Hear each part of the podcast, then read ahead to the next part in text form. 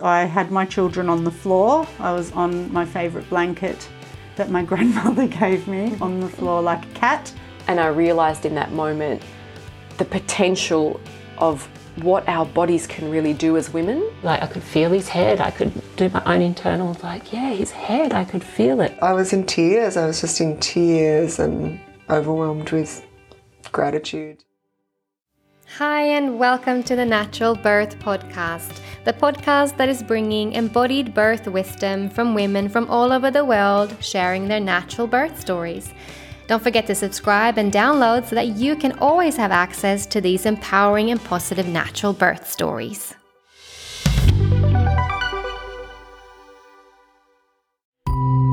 Hi, my name is Anna, also known as the Spiritual Midwife, and I am the Natural Birth podcast host. I'm a midwife and a childbirth educator, and I work with women worldwide, assisting them in having an empowering and natural birth experience and to truly claim their birth as a rite of passage. I offer online one on one sessions, packages, and online courses for the conscious mamas who don't want to leave their birth up to chance. If you want to know more about me and what I do in the world, then please visit me at thenaturalbirthcourse.com or connect with me on Instagram as the underscore spiritual underscore midwife. Now, if you love this podcast, then please consider taking a moment right now and leave a review. They mean the world to me and is also your way of helping me reach more women around the world with these natural and empowering birth stories. Together, we are changing the birth narrative one birth story at a time.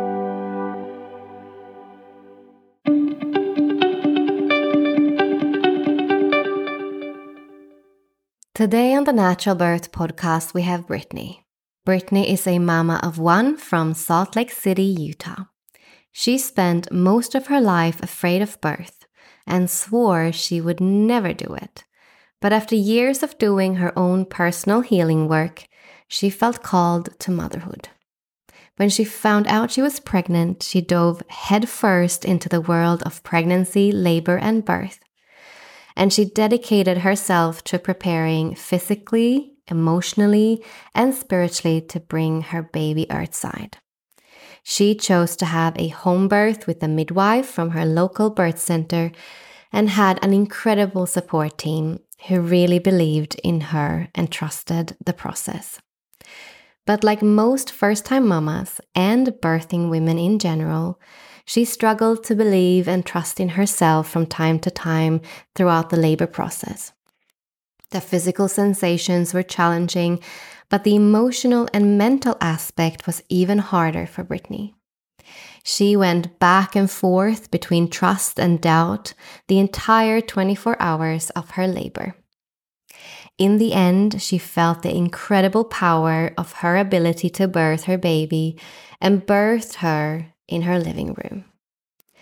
Through her own empowering birth experience, she is now passionate about birth as a rite of passage and has just joined the first cohort of the Spiritual Midwife Mentorship Program beginning in May. It's such an honor to be her spiritual midwife mentor as she embarks on the magical journey of becoming a sacred space holder for birth herself. Curious about Britney? Find her on Instagram as Britney Beckstrand.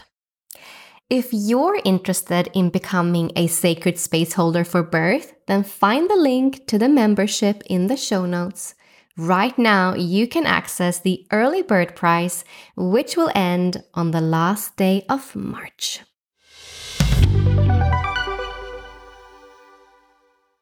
Hi, Britney, and welcome to the Natural Birth Podcast. How are you today?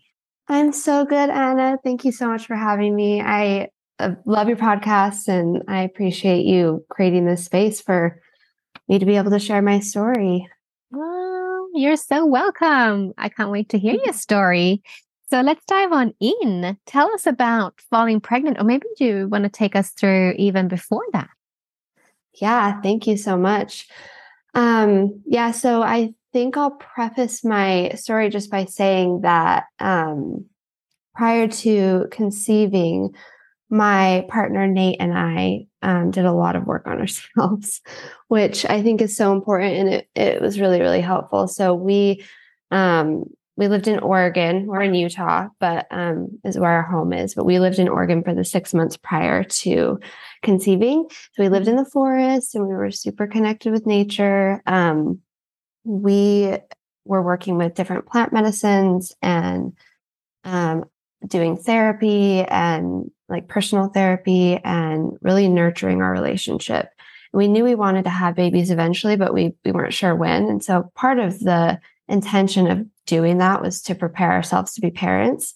You know, we all have lots of shit. and so if you can work through some of that prior, I think that's really helpful. And it definitely benefited us. Mm-hmm. So while we were out there, we lived with some friends. We did communal living, and one of them was an Ayurvedic practitioner. And we really learned how to cook well and eat well. And so it was a really good time of preparation, um, not just for our relationship and for ourselves individually, but for my body to it was like a great foundation to set for pregnancy. Um, Beautiful. And I had just felt called to move home. Uh, and then about the week we moved home, two days before we moved home, I found out I was pregnant. Really? So, yeah. So it was everything kind of flowed really nicely. Um, mm. Yeah. And then once I became pregnant, once I found out I was pregnant, I just thought, oh, I'll just continue doing what I've been doing. I'll just eat this way, lots of bone broth, root vegetables, like, you know, all these things. And I was so sick in my first trimester. So that was really, really hard. Um, I I feel like I actually went into a really dark place for a minute because of it because I've always had a pretty good relationship with food and then it just it threw me off because I couldn't eat anything that I wanted to eat. I just felt super sick. Um, there was one night I threw up like 13 times. And that night I was, I was like, I would, I want to die. Like that's how I felt. it was so hard, mm. but it did go away. Thank God, because you know, I know that that's not the case for everybody. Sometimes mm. people are sick throughout their whole pregnancy. So second trimester and third trimester was great. I felt amazing. Um, but yeah, I think um, going into this birth, I had no idea what I wanted to do. And, you know, here where I live, it's very, um, it's the norm to go to the hospital. It's just what you do. Yeah. Uh, so we had started talking about what we wanted to do, and a home or a hos- not hospital, a birth center birth was brought up. And I was like, well, let's just go tour a couple and see see how we feel, see what it's like. Um, so, and my friend, my really good friend, was pregnant at the same time as me. So she was three weeks behind me. And she was like, I want a home birth. And I was like, that's crazy. What do you mean? But then it kind of opened my mind a little bit to maybe exploring it. Um, so mm. that's what we did. So we toured a couple birth centers and the first birth center we toured was beautiful. It was like this amazing facility with this beautiful art on the wall, like nestled up right against the mountains with a beautiful view outside. And I was like, oh, this is so perfect. This would be a beautiful place to birth. And while we were doing the tour, the person leading the tour said, oh, we just had a butter birth. And I was like, "Oh, what's a butter birth? I want one of those. That that sounds that sounds nice." butter, like butter on your mm-hmm. toast, butter. Yes, yeah, what? like butter on your toast. what is this birth? I've never heard of a butter birth. I hadn't either, and I was like, "That sounds lovely. I'll take one of those." Um, and she said, when I asked her what it meant, she said, um, "It's where everything goes smooth and there's no complications, and it's oh. just like perfect birth." And you know i'm a new mom so i was just already intimidated. Mm-hmm. um, and she goes well don't expect that though because you're it's your first time and that usually doesn't happen for first time moms. Oh god. What? I know what a stupid thing to say to a pregnant woman. Exactly. And i was like wow okay. We won't be birthing here. Like i'm already doubting myself just to be clear. I'm already afraid and i need to be in a space where people believe in me because I'm not sure that I believe in myself right now, mm-hmm. you know?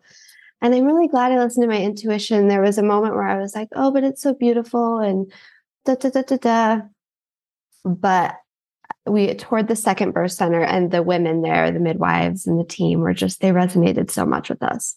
And so it was a pretty easy decision, but really listened to my intuition on that. I was like, okay. And it's funny because I didn't even end up at the birth center anyways. We decided finally that we wanted to do it at home after, you know, being really uncomfortable in the car throughout my pregnancy.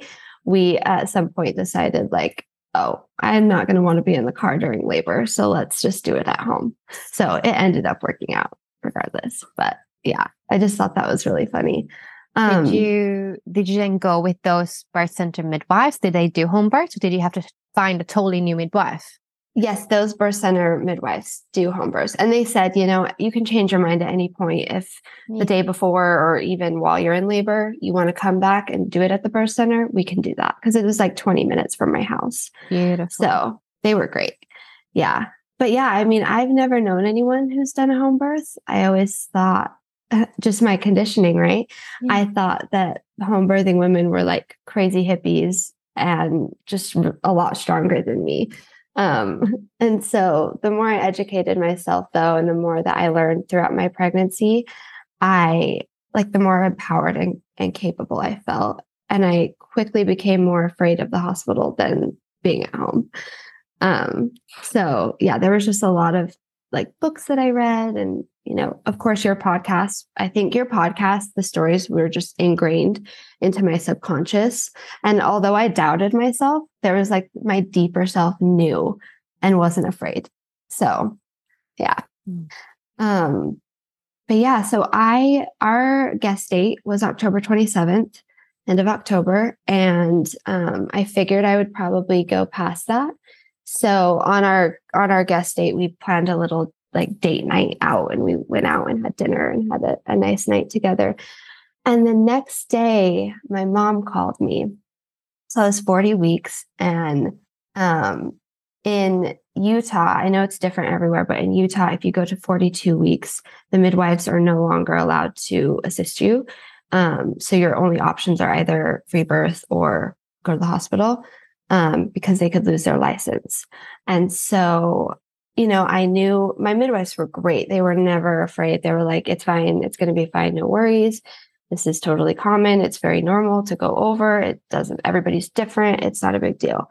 And even if you hit 42 weeks, you'll be like, we'll, we'll make it work. We'll figure it out, you know? Yeah. Um, and so that brought me a lot of solace. But my mom called me at 40 weeks.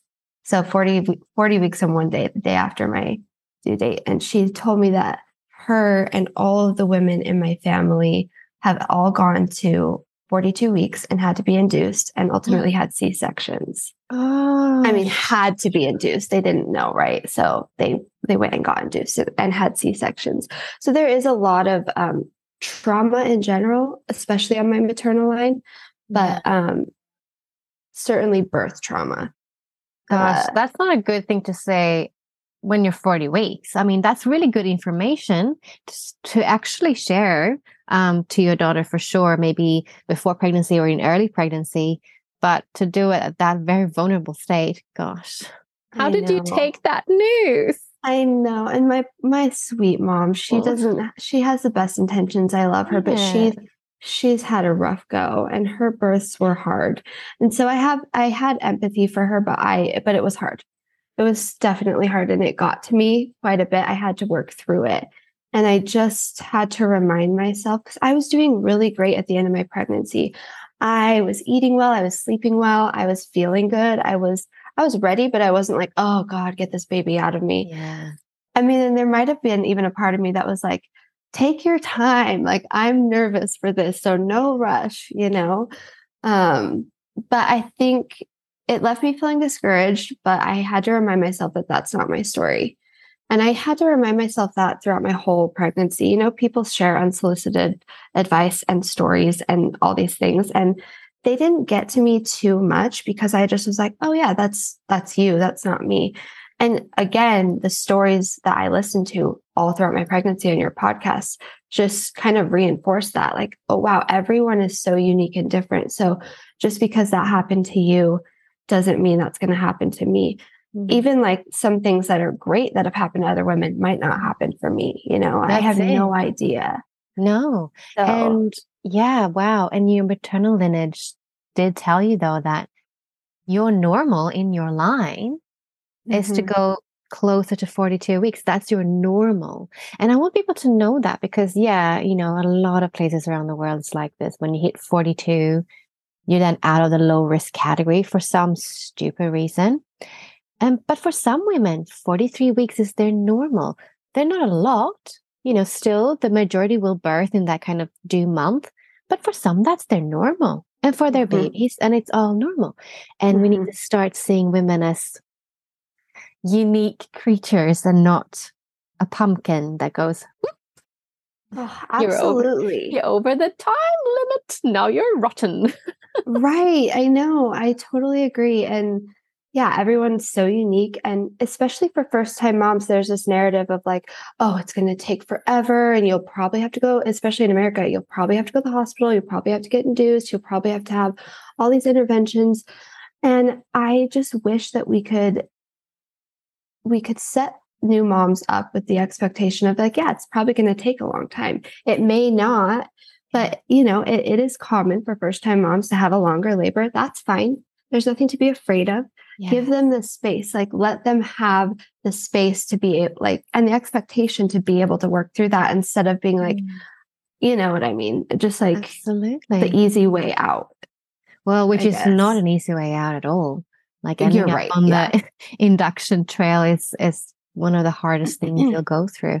And yeah, it's just a self self fulfilling prophecy, though, isn't it? Because this is being told. This is also then what's being most people's experience. Because if you believe in something again, right? If you Mhm. believe that narrative, then you're probably going to play out that narrative as well.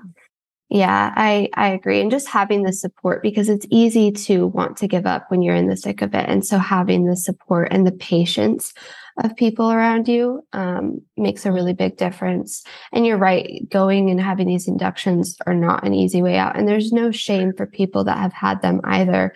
I think some women who have had C sections or hospital births, it's been super empowering and great experience, right? So I definitely don't want to make anyone think that I I don't want to make anyone feel ashamed of that either, because for some women that's great, right? Um, Absolutely. But for me, that wasn't that wasn't the case. No, no birth is an easy way out. Like no birth, even the elective cesarean. Like birthing a baby will never be an easy ordeal. And yeah, having a C section is a huge recovery. Like that's massive abdominal surgery. And yeah, you know, the hard part will be after the actual birth of your baby, but it's still it's a huge thing. Every birth is. right, right, yeah. Yeah, so it, I was a little discouraged um, right then at 40 weeks and worked through it, reminded myself that's not my story, that's not my circumstance. Like I'm in a totally different space than any of the women in my family. And this is just another opportunity to break that cycle, break another cycle, you know, which I had been working on for a long time. Um, so uh yeah, uh a week later, 41 weeks and one day, I started to feel those early signs of labor. Um, so I'll just kind of go into my my birth story now. Yay! Yes, Yeah. exciting. 41 weeks Yeah. in one day, did you say? Yes, so not 42. just like Brilliant. proof that everyone's unique, even even between your family, right? Like it For is common for women to birth in a similar way as their mothers, but it's not an exact science. yeah and you can you can break you know the maternal birth story Mm. narrative you know you can um Mhm. But it does also mean most likely that you have to do the work which it sounds like you did you know Oh, for years before like you did it you started that journey long before you got pregnant um Yeah. which i definitely recommend people doing I I agree. I did do a lot of work, a lot of work, and birth was still really hard. It's Mm. not it's not an out, right? It's not like, oh, you did all this work, this is going to be a piece of cake for you. It's still work. It's more Oh, work. it's a right for a reason. It is supposed to break you. It is supposed to, you know, you are going to die. The old you is going to die, and the new you as a mother is going to be birthed. And that is on all levels It is a huge ordeal. Yeah, parts of you that are no longer needed, right? Parts mm-hmm. of you that you've that are ready to move on and you're ready to move into this new phase and it's beautiful, right? But yeah, it's hard to claim that rite of passage. Um, but yeah, anyways, in the end, it's it's definitely worth it, which I'll get into. um, but yeah, so I was feeling just so many mixed emotions. So um, it was a Thursday. I started to feel uh, the early signs, just like Braxton Hicks. I had Braxton Hicks pretty much all day. I was at one of my appointments getting checked, and they were doing like a stress test or something. And so they had me kind of hooked up to a machine, and it was just reading my contractions. I guess they Oh, weren't they were- they weren't contractions, but They did a CTG maybe. maybe maybe that's what it was. that, that that picks up your contractions and it picks up Uh-huh. um, the baby's heart rate. Yes, yeah. So that's what they did. Uh, did they Um, call it? I didn't know they called it a stress test. That's Yeah, a very it a- interesting thing to label it as stress. I know. test. Okay. Yeah. Have you never heard that? No, I think I think that's normal? a U.S. term. Uh, yeah, Oh, no, I haven't heard anyone else uh, say that. I do. You know, when you come to forty-one weeks, um, usually women will get um, offered like an ultrasound to check the Mhm. flow of the placenta, and yeah, the different places, different kind of um, things are offered, right? But yeah, it's checking how baby's doing in there. Gotcha.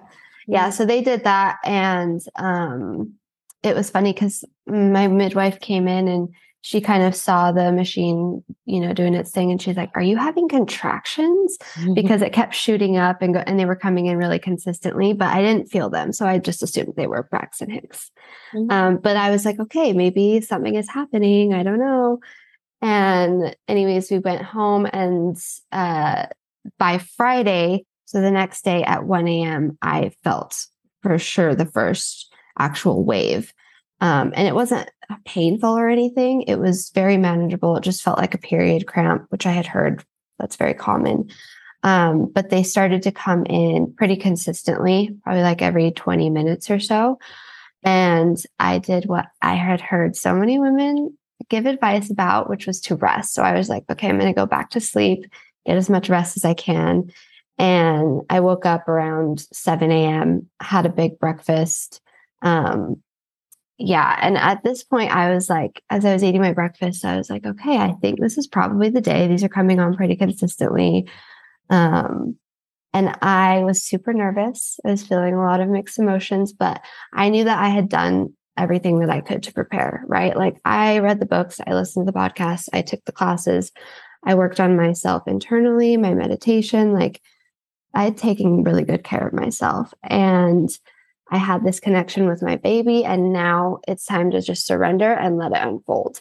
And it's easier said than done, but like I just checked in with myself and I was like, you've done the work, you've prepared. Now just let it happen, whatever happens. Yeah. Um, so we had a really beautiful day in early labor. We had my partner Nate and I had got our space ready. We set up a little altar. Um, we had lit candles everywhere and uh, cleaned up a bit. We we blew up the pool just so that it was ready. Um, and yeah, we we got all the food ready. I wasn't sure what kind of food I would want to eat during labor, so I just had all kinds of different things ready just in case, which I didn't eat any of it, which is really funny. But um, we baked a cake for for our daughter, like a little birthday cake, and Mhm. that was just a nice day, you know, and the waves are coming and they're very manageable. And then around 5 p.m., we decided to make dinner. And we, I, my sister in law had brought me a bunch of florals. I love, I love to do floral arrangements. So she had brought me all kinds of different flowers and eucalyptus and stuff. And I was cutting them and putting them in their vases, which was a great practice. I feel like in early labor because it was it was just very meditative. It gave me something to do. Um, the fresh flowers just smelled so good. So I would be cutting flowers and then I'd have to walk over to the sink and like uh, squat down and hold onto the sink because they were really starting to ramp up. Mm. Um, and so that was about 5 p.m. Uh, the contractions picked up. They were like every every five or so minutes.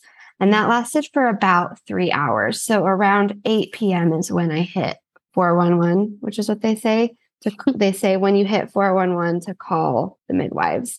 And Do you so want to tell everyone when- what that means for anyone who haven't heard that before? Yes, of course. So it's when contractions are happening every four minutes, um, and that they least they last for one minute, and that happens for at least an hour. Mm. So that was happening, and they were really strong. And so my partner called our midwife, and it's just uh, whoever's on call. There's three different midwives at the birth center, and whoever's on call, we have the schedule at that time is who you call. So a woman named Eve was on call, and we called her, and a different midwife answered. Her name was Libby, and apparently, an hour before we called, Eve had forwarded all of her stuff to Libby because her husband was sick. And it was just so funny because talking to everybody after, like Libby was for sure the midwife who it was, it was the universe, you know, it was Mhm. divine for sure. Because Libby was the one that I think I needed at my birth. And even talking to Eve, she was like, Oh yeah, I, I I'm really glad Libby was there because I think I would have done things differently. And Ah. So yeah, I I think it makes a big difference. And I know it makes a big difference who you have in your space. Hundred percent. I'm really curious to hear what happened now. Okay, so you called Libby. What happened? Yes. Oh, I love Libby. um so so we called her and i don't know what happened on the phone i was just taking the waves and so my partner was talking to her kind of giving her an idea of where i was at i'm sure she was asking questions all those things um so she ended up coming at like 11 o'clock so a couple hours later she came over and um, she arrived she checked my vitals made sure it was good um, got her stuff all set up she did really good at blending into the background she didn't bother us too much. She's really quiet. Um, and I had written out, the midwives actually asked me to write out what I want my birth to look like. Um, Mm. any anything that I could think of that I wanted, they wanted to help facilitate that for me, which I loved.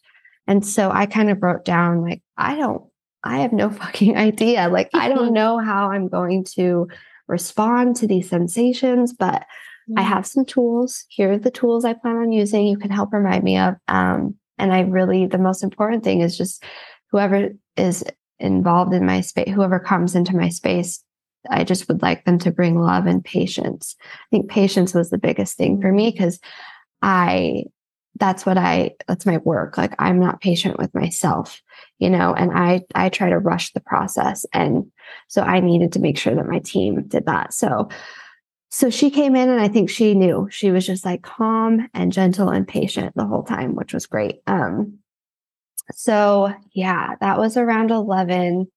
She gets set up. We had set up the tub. So around midnight, I was like, I want to get in the tub. I've heard, ma- I've heard magical things about this water and I want, I need that right now. So we filled it up and I hopped in and it was, oh, I, there just aren't words to describe the relief. I just started sobbing in the water because it just took away the pain that I was feeling. And it was so amazing. And so I labored in the tub for a while and it was just, it felt so good. Um, and Libby laid on my couch and fell asleep. and I was like, oh, that's not a good sign for me. Great for her. And I love that she, because, you know, she needs rest, right?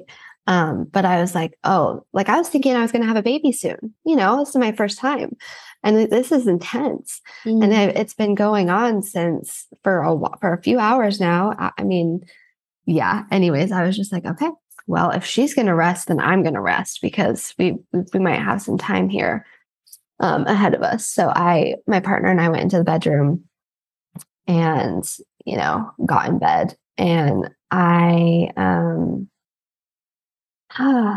it was really hard. They were coming on strong. So I was breathing really loud and I was squeezing Nate's hand every contraction. And we're laying in bed and he ended up falling asleep. And I wanted him to sleep because I knew that he would need rest as well to help me through the rest of labor. So I was, I didn't want to wake him up by like squeezing his hand and breathing really loud like I had been. So I was like, okay, next time a contraction or a wave comes on, try to remain non reactive. Just try not to tense up, like make it a meditation, right? So the wave would come and I would not move any muscles in my whole body. In my face, I wouldn't tense up. I wouldn't like breathe really loud. I would just like be really steady. And um, I did it for, for one of the waves. I did it. And I was like, okay, I can do that again. And it was just like one moment at a time, right? That's it. so then I, the next one came and I was like, I can do this again. And I just laid there and, you know, meditated through these waves. And before I knew it, it was like 7 a.m. So I had fallen asleep and I was experiencing them like almost like a dream because I knew I was still experiencing them, but it wasn't time just was gone, you know, it had been hours. Um, so, so yeah, it was 7 a.m. and that was when I mean, that was really cool. I don't want to like just brush past that because that was really, really awesome. Yeah. So, um, making having a meditation practice, I think really benefited me, which I had meditated a lot throughout my pregnancy. And also that, you know, so the midwife obviously came kind of probably picked up you were still in you know, you were in labor, but yeah, it, this was probably still going to take some while. So she took herself off to sleep, which both is good for her, but also actually is good for you because it also sends signals that you're fine. Mm-hmm. You know, your subconscious knows there's a safety in your living room, lying there sleeping. Like you know that. So you can fully allow yourself to be in what you're in. And you took like this radical self responsibility in that moment where you went like, mm. I feel so safe in my home right now. I have my support out there with her. Mm. I have my support next to me sleeping. I'm so safe. And then you turned inward and, you met it. You fully mm. met it. And that's what each woman need to do because it is her right. Mm-hmm. People that are around her can support her, love her, be there also like a midwife, you know, in case of emergency, whatever, be that protection for her in, in different ways. But she's the one ultimately that needs to claim her right and birth her baby and mm-hmm. find that um, mastery over the mind, really. Mm-hmm. That sounds like what you did. And what a gift. I mean, just hearing the way that you said that, I feel so grateful. There's so much gratitude there for to have that safety, mm-hmm. to feel safe, especially coming from a childhood in a place where like I wasn't safe a lot, you know? Mm-hmm. And so to this is all part of that shedding that trauma it's not there's so many layers right mm-hmm. and so to have that safety to to be in my power and to step into that for myself is so beautiful i, I mean i want that for everybody you know and yeah I, i've heard of midwives that come and leave you know if it's too early they'll leave and circumstances sometimes that happens like if they're mm-hmm. overwhelmed or busy or mm. have to go to another birth or whatever it is i get it but yeah i was really grateful for libby so that was really beautiful. Um, yeah, so 7 a.m., uh, our midwife assistant arrives, and her name was Kate. And Kate was awesome. She just like she walked in and and kind of took over for Libby right at that moment. You know, I was taking, I had come out into the living room and was on the ball, you know, doing some different postures in the living room. And um, Kate just stepped right in and I could feel her energy and it was amazing. It was like really strong woman, but also like gentle and grounded. So, um, yeah, took some waves out here for a while, ended up going back in the bedroom. And I mean, I was all over the place. I know some women are like, you know, stagnant or whatever, but I was like in the bedroom, in the kitchen, in the bathroom, in the pool, like all over the place. But eventually I was in the bedroom and then um, we moved to the bathroom around 11 a.m. And at this point, I was like really doubting my ability to do this. My mind was really starting to unravel. Mm-hmm. The waves were coming on a lot stronger, and I really felt like I was drowning. Um, and I just really vacillated between doubt and trust the whole day. So there would be times where I would be like looking into whoever's eyes was in front of me, Libby or Nate, and I would just shake my head, no, like, no, I can't do this. And they were just so grounded, and their eyes would just be telling me, yes, like, you can do this, you are doing this. And they would say that you're doing it. And I would be like, I can't keep doing it though. Like, I was getting so frustrated. And then there were times you know, I moved out into the tub at one point. I got in and out of the tub a few times. And I got in the tub and I just closed my eyes, reconnected. I would just lose that connection, you know, and I reconnected with myself. And one of my practices was to communicate with my baby and my body. So talking to both, you know, Mhm. and I would just say, you know, we can do this. I'm here with you. I love you. I'm going to meet you soon. Mhm. And there was a time where I just out loud was like, I can do this. I can do this. I can do this. And I just repeated that over and over and over again. Um, yeah. And so that was, that was really helpful too. Having a few mantras. There was, a, I wrote down a bunch of mantras to have on hand just in case um, my mind started to unravel, which it did. So I, I reached for that and that was really helpful. And that's the thing. It's like, it's a part of the rite of passage. Very few women have I ever, ever met.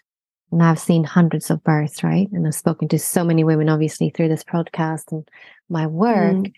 And I can't even tell you, I wouldn't say there's more than a handful that would say that they did not go through the crisis of confidence, did not through transition, were saying that they couldn't do it. Like it's a part of the rite, it's a part of that, you know, that meeting, meeting death in one sense, feeling that, feeling the veil so thin, feeling that yeah, birth is birth is close and it's a part of it. It's a part of truly doubting and then realizing that actually it's all within me and I Mm. can do this. It's it's a huge it is. You're going through this process. It's massive. And I think it's so important for women to hear it over and over again by different women sharing this crisis of confidence, this transition time, this, you know, this ultimate peak before the birth of your baby, because most women will meet this. And so if you know that when you go through it yourself, you can call on all the wisdom from all the women you've heard before, speak of this time, and it might help you through it. And I have heard women speak of how it helped them through it because they knew it. They recognized it. Like, okay, this is the place where I'm going to feel these things and it's normal. This is what women go through. Absolutely. And just allowing myself to unravel was so empowering, right? Like I'd always had a hard time being emotional in front of my partner. I would lock myself in the bathroom and hide away and Mm. feel ashamed, you know, and that's also connected to generational stuff. And, but, you know, birth is just this wild thing. And I promised myself that I would let him. In fact, I, I was going to have my mom come and I, I didn't end up having her attend because well, A, I was thinking like, oh, it'll be great for her. It'll be so healing for her. And one of the women in my um that led one of the courses that I took said that's if that feels right to you, do it. And your birth should not be healing for somebody else. yeah. So if that's the intention, just think about that a little bit. And I was like, well, for sure, that's like the main reason I was going to have her there because I thought it would be so healing for her. Um, and another thing is that I really wanted to lean on Nate. I wanted to bring our baby into the world together. I wanted to, you know, connect with him in that way and allow myself to just unfold in front of him, you know. And I think that had my mom been there, it might have just the energy would have been different. Because, of course, when you're in those moments, you're like, oh, I want my mom, you know. And Yeah. so, and I love her, and that's that's beautiful if that's you know for Yeah. somebody somebody else's story. But I was really grateful that she wasn't because I think that it would have been a really hard for her to see me like that, and she might have been, you know, like I'll pull the car around, we'll take you to the hospital, and I'd have been like, okay, let's go. yeah. Um, but yeah, allowing myself to unfold was really empowering. So I just cried so hard, you know, and I wasn't ashamed. I just and it felt good. You know, like when you when you throw up or you have a release, Mhm. it just feels good. So it just felt good to cry. It was like helping with the pain. And I just let myself do it. And it was, yeah. And Nate still loves me. There's no problems with like, you know, of course it's just a fear of not being loved. And It is. so Yeah. yeah, that was really beautiful. And you know what? I love that because that's one of the key things in labor that can really move things along is actually a big cry. Letting the Mm. waters flow, whether that is through your tears, Mhm. vomiting, you know, from your vagina, through your bum, wherever it comes out, like just letting things go actually Yeah. is really, really powerful and potent, just like you said. And yeah, crying, expressing can really Yeah. release if done in that manner, you know? Yeah, let it come out.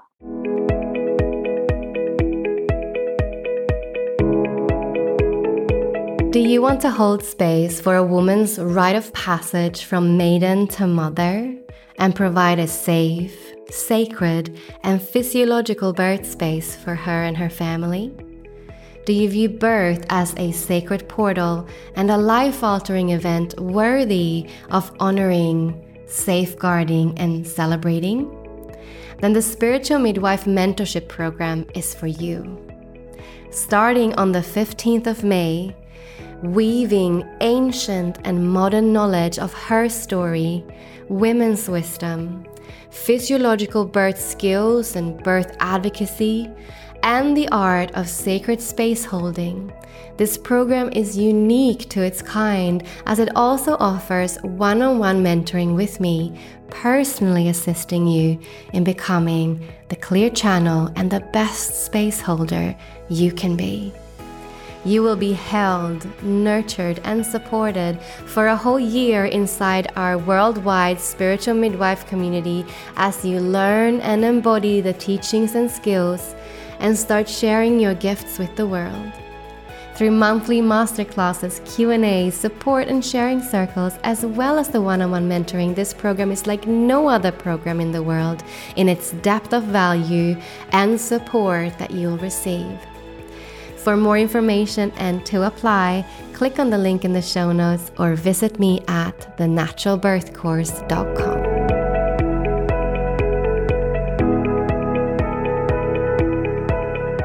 Yeah, so it was early afternoon. We're in the bathroom. I'm just like sobbing on the toilet, and they had me sitting on the toilet backwards. Mm-hmm. And I had my feet up on yoga blocks on either side too. So I was in a really great position, crying. Um, and in between waves, I would just lay my head down on a pillow that was on top of the toilet and I would almost fall asleep. And so I really rested in between, which I had heard a lot of women talk about too. Um, and that was helpful. And there were times where I would take a wave and then I would just like stop and breathe and close my eyes. And Nate would like sing me a song or he would like rub my um my forehead a little bit. And it kind of helped me get into a more like Zen space, you know, so I could really rest in between. Yeah. That was really helpful. Nate was, oh, he was so amazing. I I always say I'm like I feel like you were a midwife in another life because he was just so grounded. He was so comfortable in the space. He just trusts. He trusted me. He trusted birth. He wasn't afraid. He was, mm. you know, really connected. And he didn't have his phone. He actually got a lot of shit from our family later on because we had texted the women in that came to my mother's blessing and said, Hey, light your candles. We're going into labor. So our families knew that we were in labor, um, but then neither of us had our phone the whole rest of the time, Good. which is how it should be, right? But- Yes. But, culturally, that's really hard when none of our, nobody in either of our families have, has ever done a home birth. So they were like really nervous and freaking out, and all this time was going by. And they actually did a drive by. They drove by our house. They called the hospitals which this is a whole nother topic, right? It's like this fear. And and um my brother-in-law who he just loves us and Hmm. bless his heart, he had texted Nate the next day and said, you know, you need to step up. It's your responsibility to keep the family informed and like da da da da da. And we, you know, we didn't take offense to it or anything because it's just where he's at. But I thought I've never been more in love with this person. He has mm. like he stepped up past like what I could have ever imagined. You know, he was there for me. He was he was riding the waves with me. It mm. felt like, you know, and and that's how it should be. Mm. Um, and we like we brought our daughter into this world together, like hand in hand. He wasn't looking at his phone or telling people like, oh, she's this far dilated, like that matters or is helpful for anybody, you know? So, anyways, that was a tangent about that. Yeah, and it's good for people to know, you know, it's deciding whether to tell or not, obviously, and and maybe prepare family that you know, as a first time mama, I can go for three days. You know, Mhm. if I don't, if you don't hear from me now, doesn't mean something bad's happened, but I'm going into my birth bubble, and maybe prepare then the whole family that I will not be available from the moment I step into the birth altar, I will not be available until I choose to be so.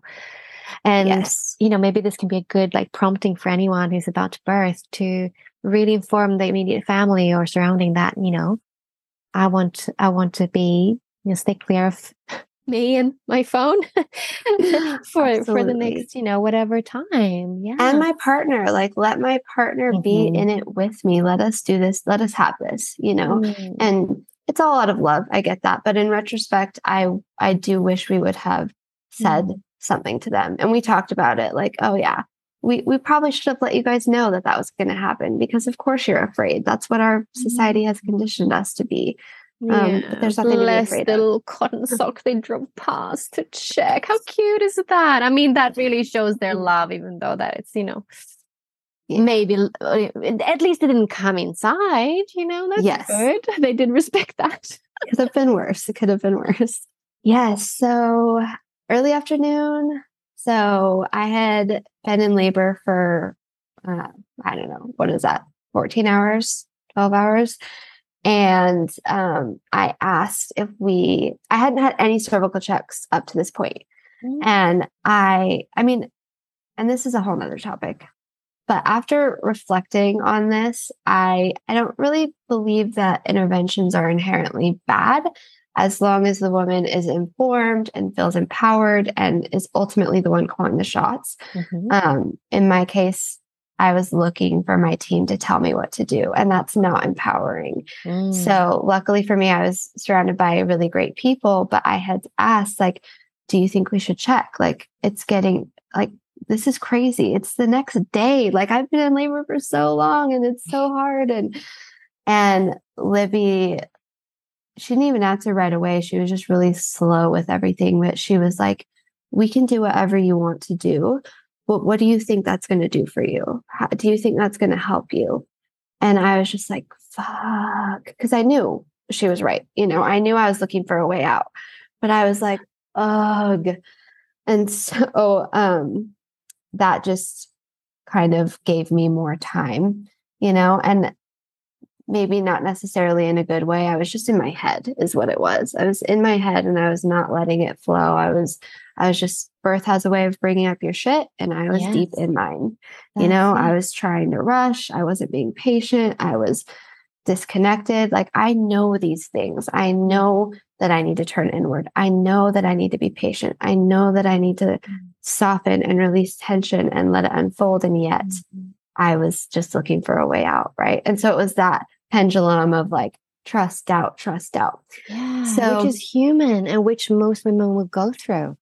And that mm-hmm. is why it's so beautiful to have a wise woman there that can bring you back to Oh. you, ah. right?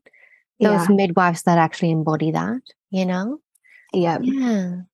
Yeah, Libby really trusted birth. She had spent time in Uganda as well, assisting births there.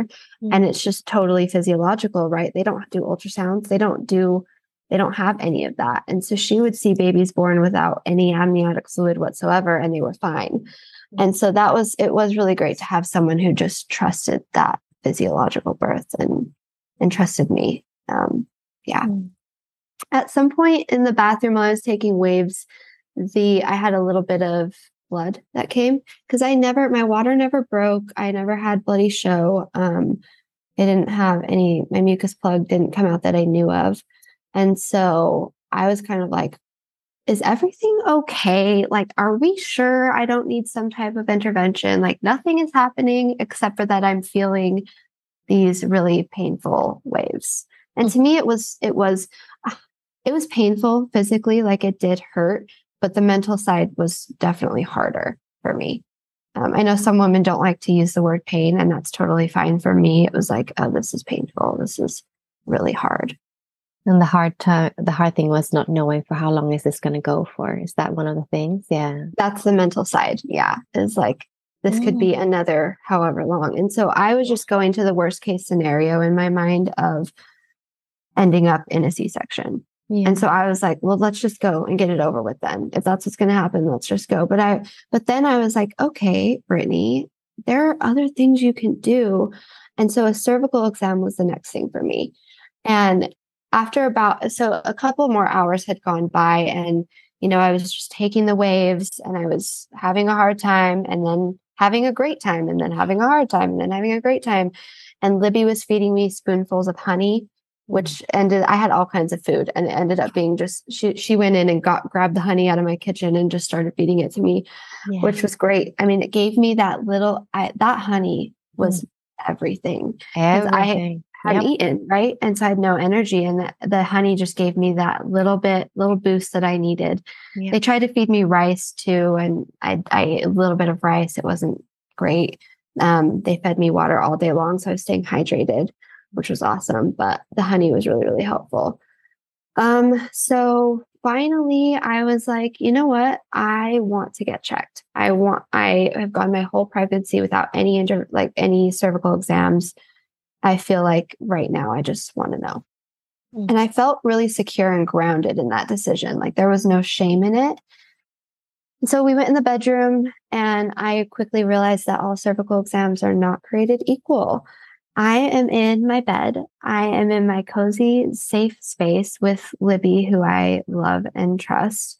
And she had me lay back in like a supine butterfly position. So the bottoms of my feet were together, my knees were out wide. She put her fingers on my inner thigh and just said, at any point, if you need me to pull back or, you know, something's not feeling right, you let me know. You're going to feel my fingers go inside. Like she, she kind of explained what she was doing and mm-hmm.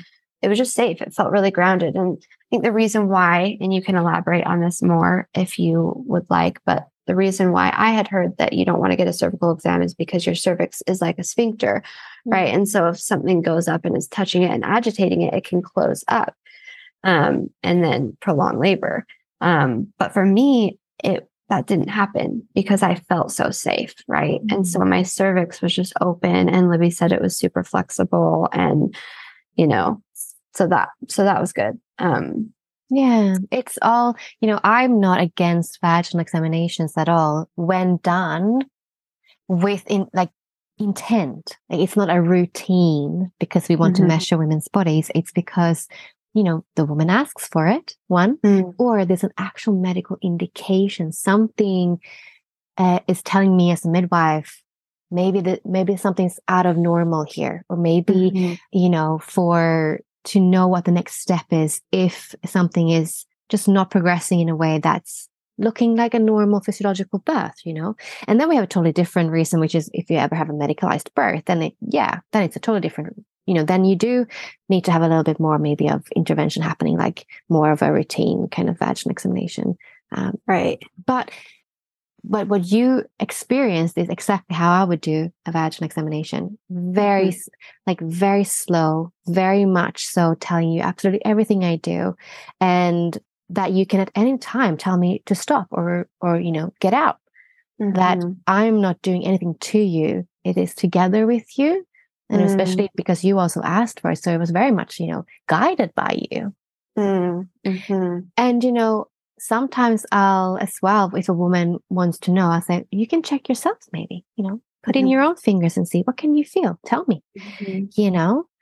And Yeah. so yeah, there's so many ways that you can use vaginal examinations and how you can yeah, perform them, you yourself as a birthing woman or or as a midwife. But what if a vaginal examination is done by someone who doesn't have this uh, way of seeing it, who does it Mm. very much so maybe rough and it's more clinical, it's more Mm. um, maybe they don't say anything. You know, we all know we've gone to maybe gynecologists or whoever who does a pap smear, and everyone's very different in how they do things, right? And I think that when anyone even gets close to a woman's vagina, uh, it needs to be very gentle, very slow for the whole being of a woman to allow that to happen.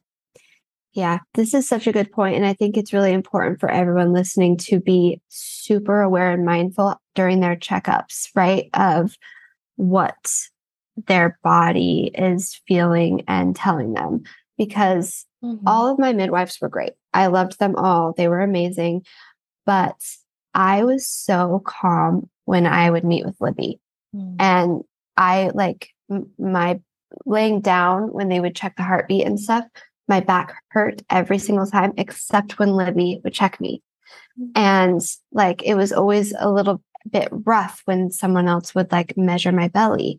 But, and they were, I don't think that they were being rough. I think it was my body. I think it was me. I think my body was responding. Right. And I think part of me knew that I needed Libby. Mm-hmm. And so if you're going and you're getting checked and you feel tense or you feel nervous or you're feeling off, listen to that. And that doesn't Yeah. mean you need to fire the person right away, but like question it, explore it, like be aware of it. And voice then it. Yeah. And even Voice it. it. You know, you can have a great practitioner, but you have, if you have that feeling, speak up about it. That can inform them how they can be even better. And, Mm-hmm. you know, if you are a midwife, most likely you're in that profession because you really care about women and families and babies and wanting to do Mhm. the best care you can. And Yeah. feedback is great when given in a loving, respectful way. You know, that you know, I Mhm. wish you would do that a bit slower. I wish you would talk me through what you're doing right now. Or, you know, Yes. even, you know, even just the, the thing of like, if you want to go for a pap smear or whatever, you know, informing that person that's going to do that, like, this is how you, I want you to touch me. I want you to go slow. I want you not to be rough. I want you to talk me through it.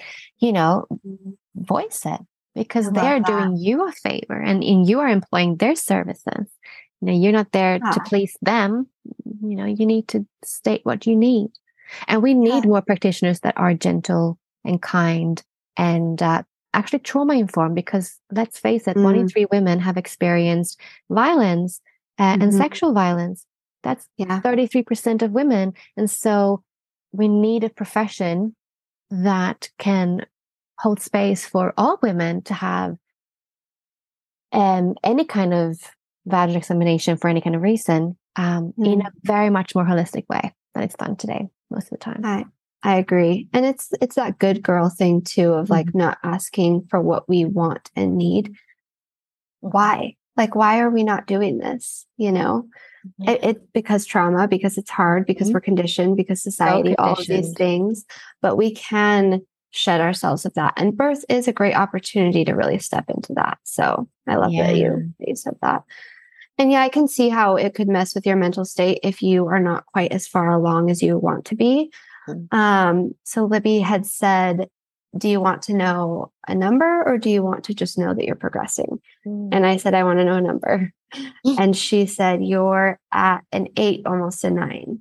Mm. And so that was great, right? Had I been at a three, the story might be different. I don't know. But Mm. I was really happy to hear that. I was like, okay, okay, I can do this. We're we're getting really close.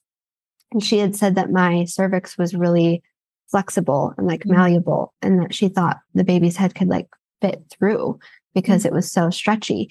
And she was like, Do you mind if I keep my hand in you while you have your next wave? Um, you we can take it out at any time, whatever. And I was like, Yeah, that's great.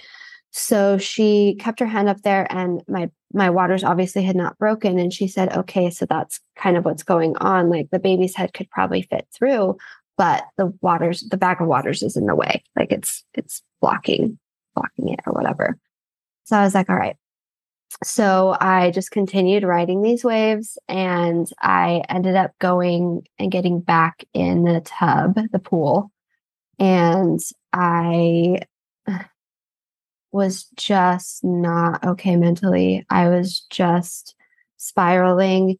And in my mind, I was like, every contraction that my water didn't break, I was just going further and further down this spiral. Because to me, I was like, until my waters break, we're not going to progress, which is silly, right? Mhm. Because babies are born with the waters intact all the time. Like it Mhm. happens. Yeah, And it- especially in home births, especially in water births. Right. And so, but I was just creating these stories in my head that like my water needed to break in order to move forward. So then every time it didn't, I was just discouraged. Um, so that was really, really hard. And I, can I just say, because I just think this is such great, like, like snippet here, because even though that experience of the vaginal exam was amazing, and she told you something that was positive in your mind, still that information that the water sac was there, and just the mention, Right. then started you in your head spiraling. So I just want everyone to understand that everything someone says in your environment as you're birthing Mhm. casts a spell. It's so important. And, you know, totally innocent, totally like great information, you know, but it's how you take it, it's what you do with it. And we can, yeah, it's just, I just find it very interesting and fascinating. I just want everyone to like just take a moment and just think about it, you know?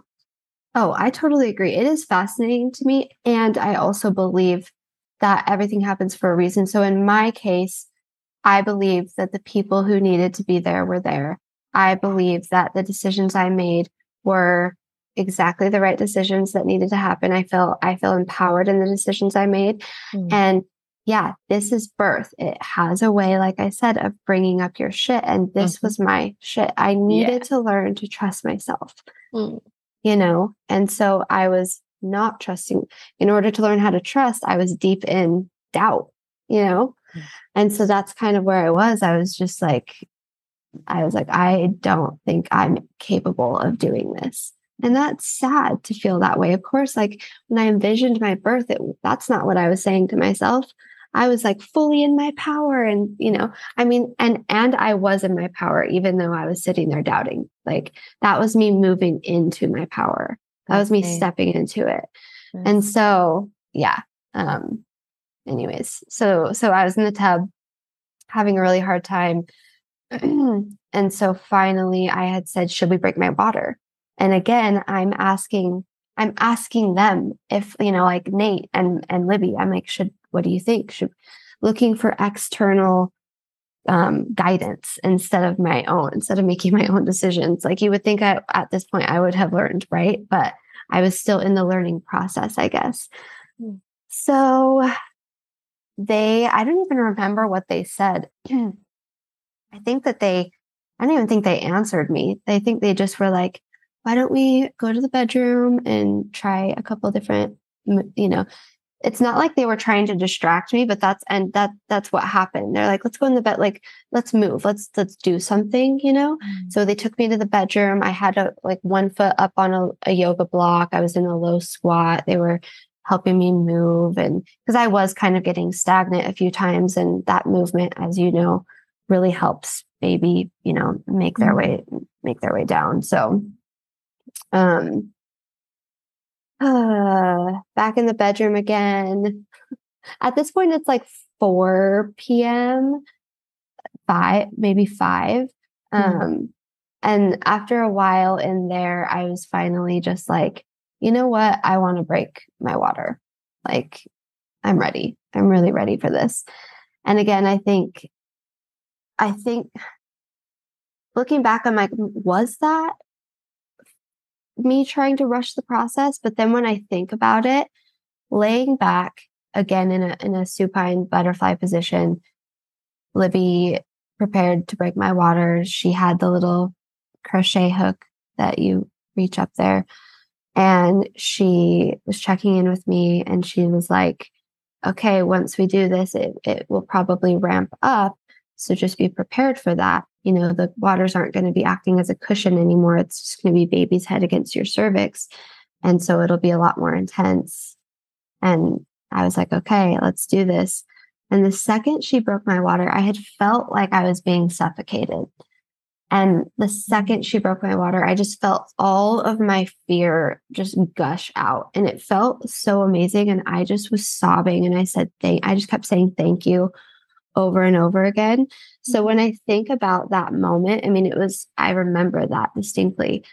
I don't feel like it was me being afraid or rushing. I feel like it was me being empowered and listening Yeah. to what I needed. And then it happened. And I was like, that is exactly what I needed. Mm, I love that. I love that. Yeah. And that's the thing, you know, it's like you decided that. Uh-huh. That was you feeling that inner voice saying to you that this is what needed to happen. Yeah. Yeah. So that was a beautiful moment. Um, but it definitely ramped up after that. Mm-hmm. So I took a few contractions there. They were a lot more intense. It was starting to get where I was like grunting, like in the back of my throat, and um, like my body, I felt my body pushing, and um, like it, it just was way more intense. I don't know how to explain it. So eventually I moved into the bathroom and took a few of those waves on the toilet. And um, I was just, I mean, Nate was just basically holding me up this whole time. And I was like, and Libby had said, you know, since you're not, you're, you might not be at a 10 yet, um, but if you push and you're not at a 10, you're, you can agitate your cervix, like your cervix can swell. And so, and then that can prolong the process. I don't remember how she said it. You know, she might not have said it just like that, but that's how I took it. And so my in my mind, I was like, okay, try not to push with the contract, like try not to push is what my mind is doing.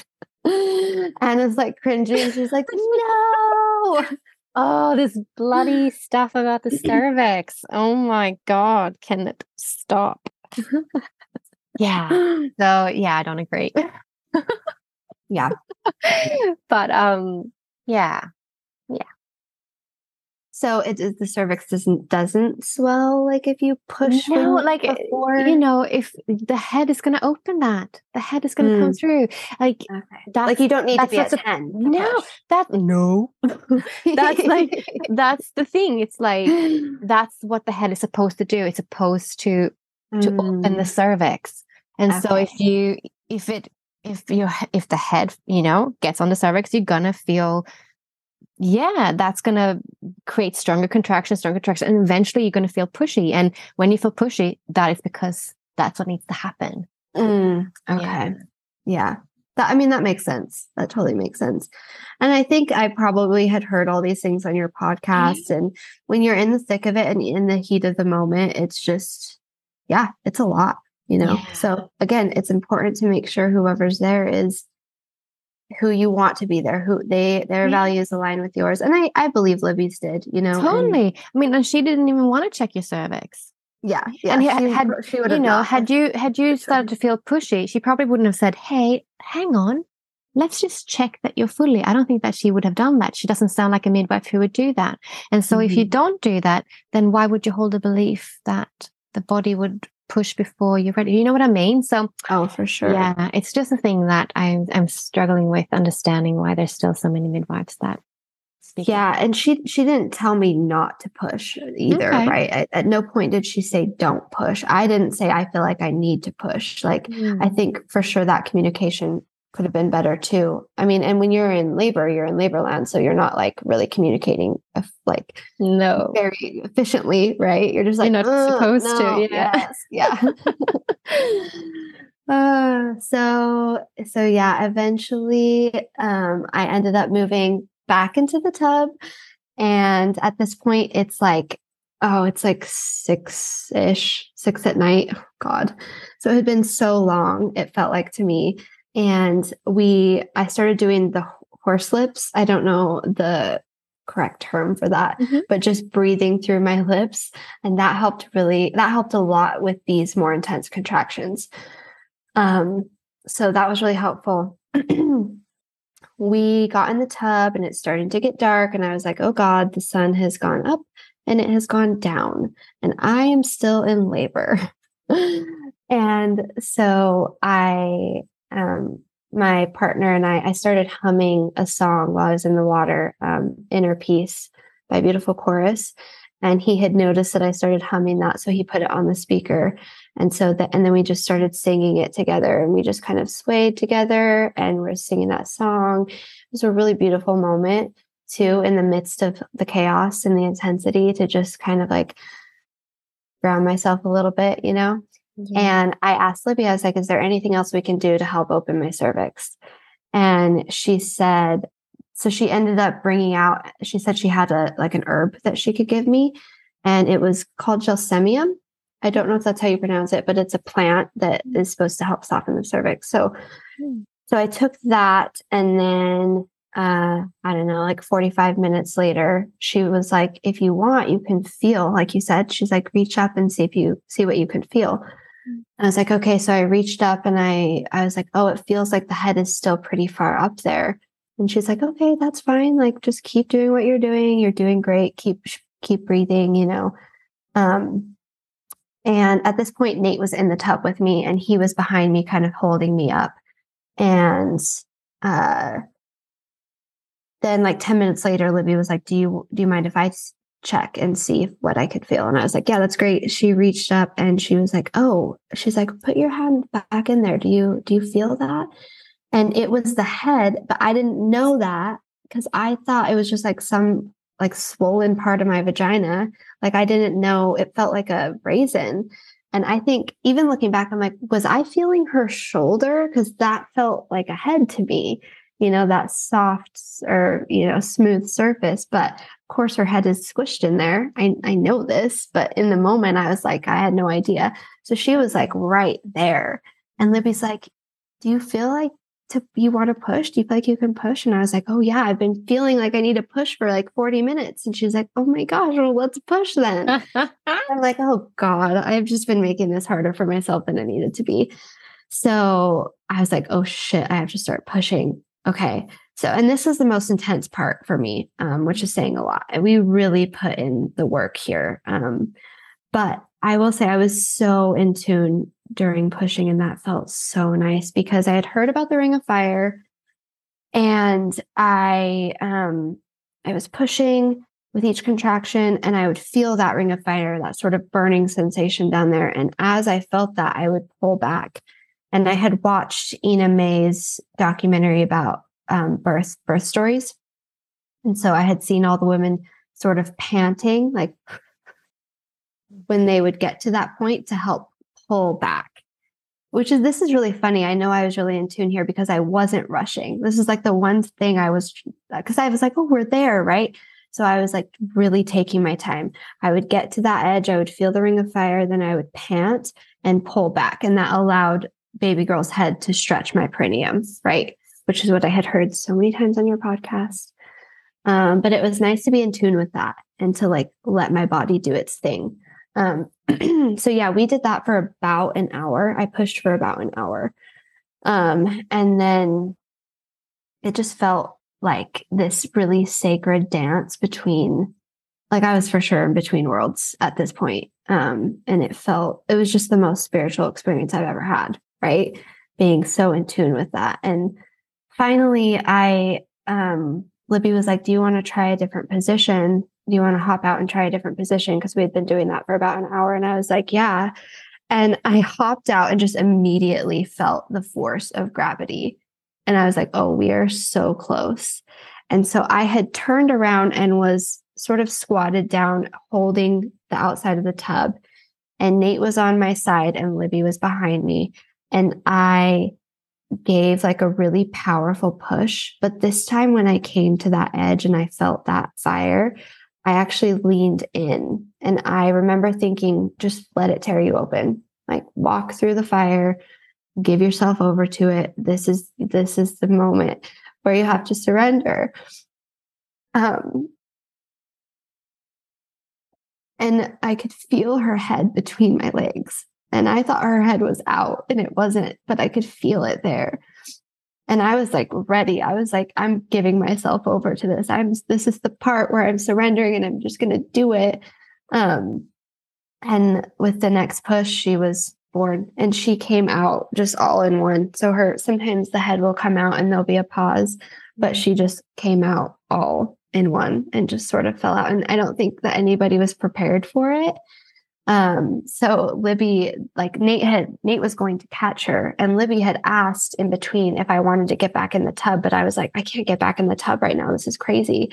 And I was just in my own world too. So I just pushed and she came out. And so Nate had like caught her head but and Libby was behind and she kind of came out onto the floor and she was wrapped in her cord like it took like a solid minute to untangle her she was wrapped like four times and so i'm just like in shock and mm-hmm. libby is you know untangling her and i am like is she okay is she good and libby's like she's good she's beautiful i'm just untangling her and get her untangled i sit down on the floor and Libby kind of maneuvers her around.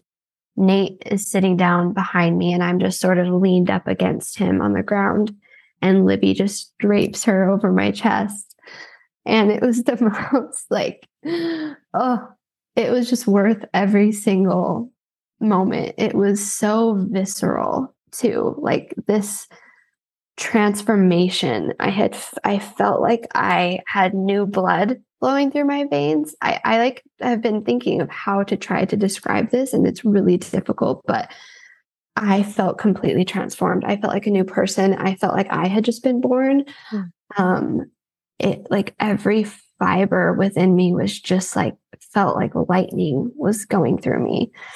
Um, and I just said, "We did it. We did it." I just looked at her and said, "We did it." And I, yeah, looking back, I I'm so proud of myself, and I feel like I made my family proud, like my ancestors proud, and it was truly like this breaking of a cycle and i felt that you know i embodied that um yeah it was amazing Wow.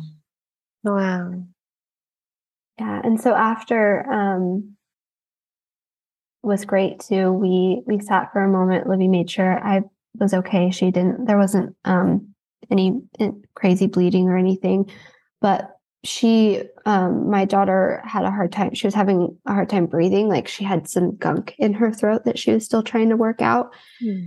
So she puts her right on my chest and we're we're just laying there and um we were just staring into her eyes sort of taking it in and she libby gave us time you know but after a little bit she said do you want to try to push um and see if the placenta, if your placenta is ready to come out. And I gave a push, and I think she did tug it, which I know there's controversy around that, but I pushed and it came right out, and it was great. It was fine. She had done the, she was giving um, the baby air um, through a little mask just while she was laying on my chest, like the little bag thing, you know, Mhm. try to help her get some of that gunk out. And she was still just struggling. And so she, um, after my placenta came out, they wanted to get me moved up off the floor and settled on the couch. So she did skin to skin with Nate and just, you know, right next to me. They got me up on the couch. And while she was doing skin to skin with Nate and I was getting settled, they did the suction on her to try to help get some of that gunk out. And talking to Libby after, Libby was like, I was a little worried about it, but she was like, I was determined. I was like, we have come this far. We are not getting transferred to the hospital now. And so she did the suction and she was still having a hard time. And so she finally um, brought her over to me, put her on my chest. And after a couple minutes of skin to skin with me, she was totally fine. Yeah. Yeah. It was She so needed beautiful. her mom. Yeah. Yeah. She did. Mm. Oh, so she breastfed right away. She, I wanted to do the breast crawl, and we did for a little bit. I, I was like letting her, you know, try to find the nipple, but then me, I was like, she, I want her to drink milk because I want her to help kind of clear some of that out. And so I kind of helped her a little bit. Like I moved my boob a little bit Mhm. towards her mouth, and we we did it together, um, which was great. And she breastfed for so long. It was like forty minutes on each side Wow. that first feed. It was amazing. Um, and she, I mean, it, it was so beautiful. The lights were low. It was very calm. I think my team was so exhausted, but I was like, I can climb my Mount Everest right now. I had so much energy and I was just Yeah. talking and I was like, Did you see that? That was amazing. um, and Libby said, Let's get you some food. My mother in law had brought over homemade chicken noodle soup, which I told her I wanted that to be my first meal. So she had made that with homemade bread and she brought it over like earlier in the day when I like, I don't know when. Mhm. And she's like, Do you want some food? And I was like, I want pumpkin cake. Because we had made the pumpkin cake in early labor for her birthday, her birthday cake. And so Libby got me a piece of pumpkin cake and she just, while I breastfed, she fed me the cake. She fed me the entire piece of cake. Mhm. And then she sat down at my feet and rubbed my feet. And I was just like, this is, I mean, this is truly, I couldn't, like, this couldn't be better to me. Like, midwifery is just such a sacred vocation. Mm. And I just have such a profound reverence for these women that do this, especially in such an intentional way, right? Um, I was just like in awe. And like later on in the night, they wiped the blood off of my legs and just like tucked us into bed. And I'm like, how do mm-hmm. I even say thank you for this? This is mm-hmm. this is amazing. So, yeah, she ended up bringing the placenta over. Well, uh, we hadn't cut the cord yet. So, she, the placenta was like in a bowl or whatever. So, Nate had cut the cord with a piece of an obsidian that he had been gifted, which was really cool because um, it's like the sharpest substance on earth. So, it just cut right through the cord after about an hour. And then Libby laid the placenta out and we had like a little moment of reverence with it, right? And she was kind of telling us about it and showing us where the baby was. And mm-hmm. she said it was super healthy and that was really cool. And mm. I had um, debated between doing placenta encapsul- encapsulation and, you know, burying it because I had heard about both. And there was something about um, encapsulation that felt greedy to me and I don't know why. Like it had mm-hmm. already given me so much, and I'm trying to get more and more from mm-hmm. it. And I I had worked through that a little bit, and I was like, no, this, yeah, I think that this this thing gave my baby life, and you know, it can continue to nurture her. If it can continue to nurture her, I think that's awesome. And so we ended up having one of the other midwives, Eve, do the encapsulation. She did do that and she added herbs and stuff to it. And it really has helped. I'm still taking it every day. Mm. There was two days that I didn't take it and I noticed a big difference in my mood and my energy levels. And so, mm. I mean, yeah, I thought I, I really like that. But I do love the idea of giving it mm. back to the earth too. So I think whatever you choose is great, but yeah. much better than just throwing it out like they oh, do with 100%. 100% yeah. So um, we had also prepared for a nourishing postpartum. I had written out, I read the first 40 days, which I highly recommend. I love that book. Mm-hmm. And I had written out a thing uh, for our family like, if you do want to bring meals or help, this is the kind of food we're eating. Here are some recipe ideas. Um, this is what we're going to do. We're not mm-hmm. leaving our house. We're maybe we'll have visitors. We don't know for sure. If we do, it won't be long. We don't know we're going to feel it out. Um, but yeah, we're pretty much not going to leave our room. And I'm not doing anything, you know, I'm resting. And I, I had put some excerpts from the first 40 days in this like letter and said, like, this is why it's important. And we've lost touch with this in the West. And, you know, please, like, we appreciate your love and support during this mm time of transition for us. You know, this is a big deal. And we only get this once. It's such a sacred time. Mm-hmm. We only get this once with this baby. And it's such a short season too. So what are two weeks, three weeks, mm-hmm. four weeks, a month, like whatever, you know, it's it's nothing. Yeah. Um, yeah. And so I think having that time was really helpful for me too. Um, transitioning into motherhood. I I've I've felt great. I there's no like there's nothing that I want to go back to. This whole bounce back culture is really hard for me too. Because I'm like, I love this person. I love this time. I love who I am. This is exciting. Like, this is an adventure. Like, I get to explore and like become this new person. Like, it's fun. Right. Mm. So, anyways, yeah, it's been a really beautiful time postpartum for me. I love that. I love that so much. Yeah. So, if you had a first time mama in front of you right now who's about to have her first baby, and she really wants to have a natural and empowering birth experience, what advice and pearls of wisdoms would you give to her? Yes, I mean, I could talk for hours about all the different pearls of wisdom. There's so many, but I'll just give a few. Um, the first one would be to ask for what you want whether that's like you said you're at your appointment and you want to make sure they're gentle with you while they're checking you or whether it's um, for your birth you know like me write down what you want it to look like give it to your team. Mm. um, postpartum write down what you want your time to look like and give it to your friends and family. And don't be afraid to, to ask for what you want you know? Um, don't worry about what society says. And just remember that it is a sacred time that you only get once. So you, you will be happy that you asked. Ask for help, ask for what you want, wanted. Um, we had friends set up a meal train for us. So we had people bringing us food for the first two weeks, basically. And it was a game changer to just be able to eat these nourishing meals together and not worry about, you know, what we were going to cook or like my partner and I just got to be in the room with her in our little cocoon. It was amazing. So mm. ask for what you want. And then find ways to cultivate trust in your ability to do this.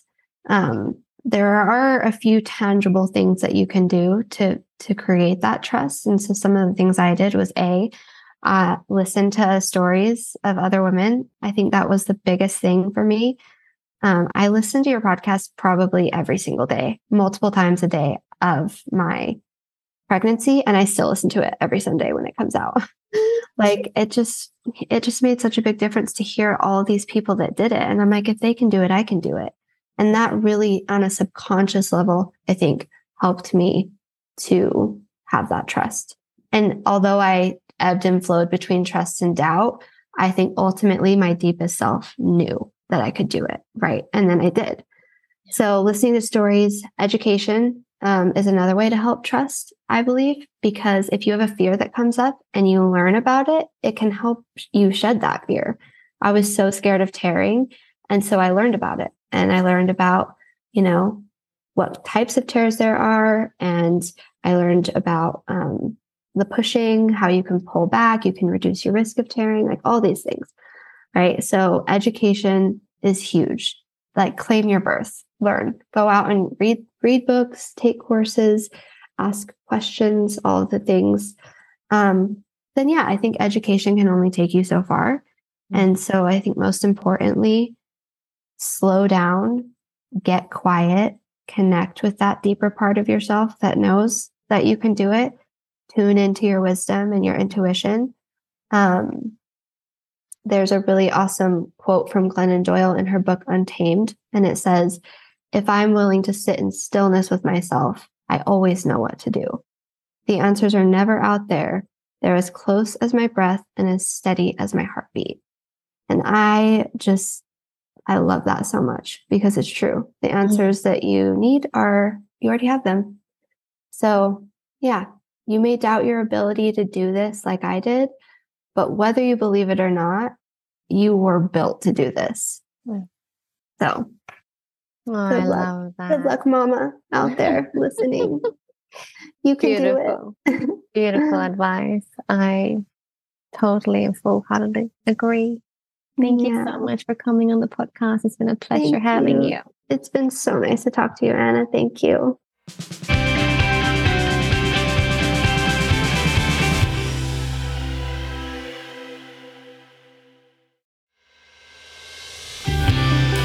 Thank you for listening. If you love this podcast, then please consider sharing it, leave a review, or make a contribution on our Patreon page. And if you want to connect on social media, then find the podcast on Instagram as the Natural Birth Podcast. Thank you for listening.